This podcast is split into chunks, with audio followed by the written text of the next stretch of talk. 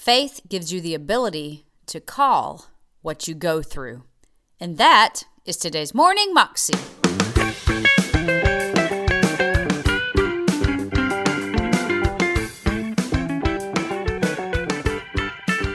Welcome to the Morning Moxie Show. I am your host, Alicia Sharp, and today on the show we have Pastor Steven Furtick, and he's talking to us about faith and how a lot of times we deal with uncertainty in our lives and we're in the middle of something and we're in a season that that you know we want to be over there when we're actually here and you know sometimes there's not always a there that we need to be praising God here and we don't need to be waiting until we get there to live our life and that we need to call where we are something good instead of complaining about it but that we have the ability to call where we are something good and have a good perspective about things instead of always a negative perspective.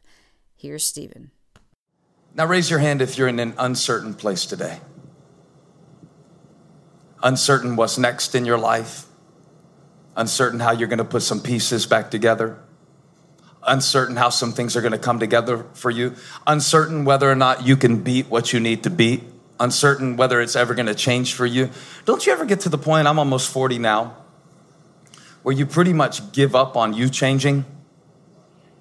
Yeah. It's like in your teens and 20s, you continue to imagine this future version of yourself and future me is going to be amazing. If I ever get to meet future me, I'm going to get his autograph because I can picture him. And yet, every year that goes by, every little birthday that I have, I, I kind of feel it's less and less likely that I'm ever going to meet him. And if it's not yourself that you're uncertain about, it might be other people and whether they'll ever be able to move past the way that they feel about you. And I know some of you have relationships that are very uncertain right now. Just wave at me if I'm talking to you at all because I prayed about what to share. And God said, I want you to speak to the ladies about the uncertain place. Now, it's called a certain place because Jacob has never been here before, so he doesn't know what to call it. And the town is actually called Luz. It's a, it's a little place, it's not really a, a big place, and he has to stop there. Have you ever had to stop somewhere where you didn't want to be? Come on, have you ever have you ever had a layover that that you didn't plan for? Have, have you ever have you ever had the sun set on your situation and you had to lay down? Let's let's think about this. Jacob has to lay down in the middle of nowhere. Sometimes in our lives, God will give us the ability to rename places and things that we've been through. God gives you the ability to call things that be not as though they are. So that's how you can go through something in your life that to people it looks like an ending, but you can call it a new beginning. That's what faith gives you the power to do. Faith doesn't always give you the ability to change or determine what you go through it always gives you the ability to determine what you call what you go through. Some of us need to rename some places in our lives. Because I got news for you. Some of the people that broke your heart were actually doing you a favor. Because if they would have stayed in your life, it would have limited you. Sometimes when people leave your life, it's because God is making room for an upgrade. Sometimes I turn on my iPhone and it gives me a message that says, an update is available. I hear the Spirit of God saying to somebody today, I know you've lost some things, lost some time, lost some people, walked away from you, and maybe some of it was your fault. But the Spirit of God says today, an update is available. Or you can lay down here and die and wish you were back where you have been or wonder about where you're going to be. But the, the revelation says, and it's so good. He says, The Lord is in this place. Can I just get you to say that? The Lord is in this place. The Lord is in this place. Now, some places it's really easy to say that. I've had moments in the presence of God, just beautiful moments where everything felt great. I've had, um, I've had moments in my life where I've seen God do things that I would have never even dreamed about as a boy. And then I watched my dad die of ALS, and I watched him gasp for breath. And I wonder can I say, the Lord is in this place when my dad is gasping for his last breath, like I can when I'm on vacation? I wonder, can I say, the Lord is in this place when I'm still only halfway there, like I'll be able to when I get to my destination? Now, the, the enemy is really, really tricky.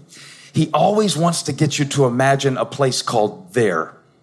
And, and there is where Jacob was going. There is where Jacob had set out for. There is Haran. It's, it's the place that you're going toward in this place in your life. It's the place where your finances are, are, finally able to support a reasonable lifestyle.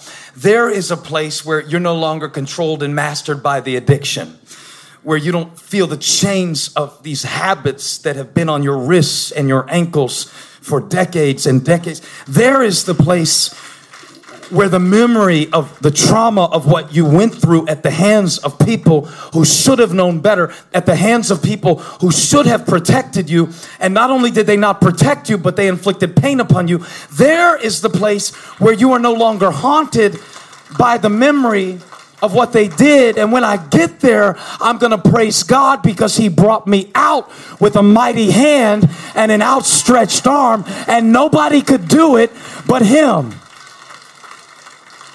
It's the Red Sea he brought me through. It's the pit he brought me out of. It's the lion's den he snatched me out of. It's the fire he rescued me from. There, somebody shout there. Yet this is not a message about praising God. There. I came to tell you, praise him here.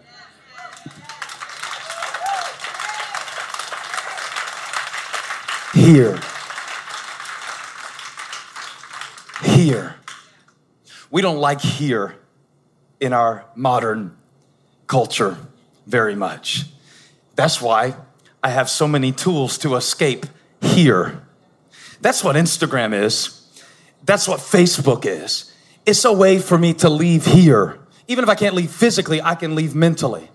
I was on vacation this week, last week with my family on Instagram looking at people who were at work.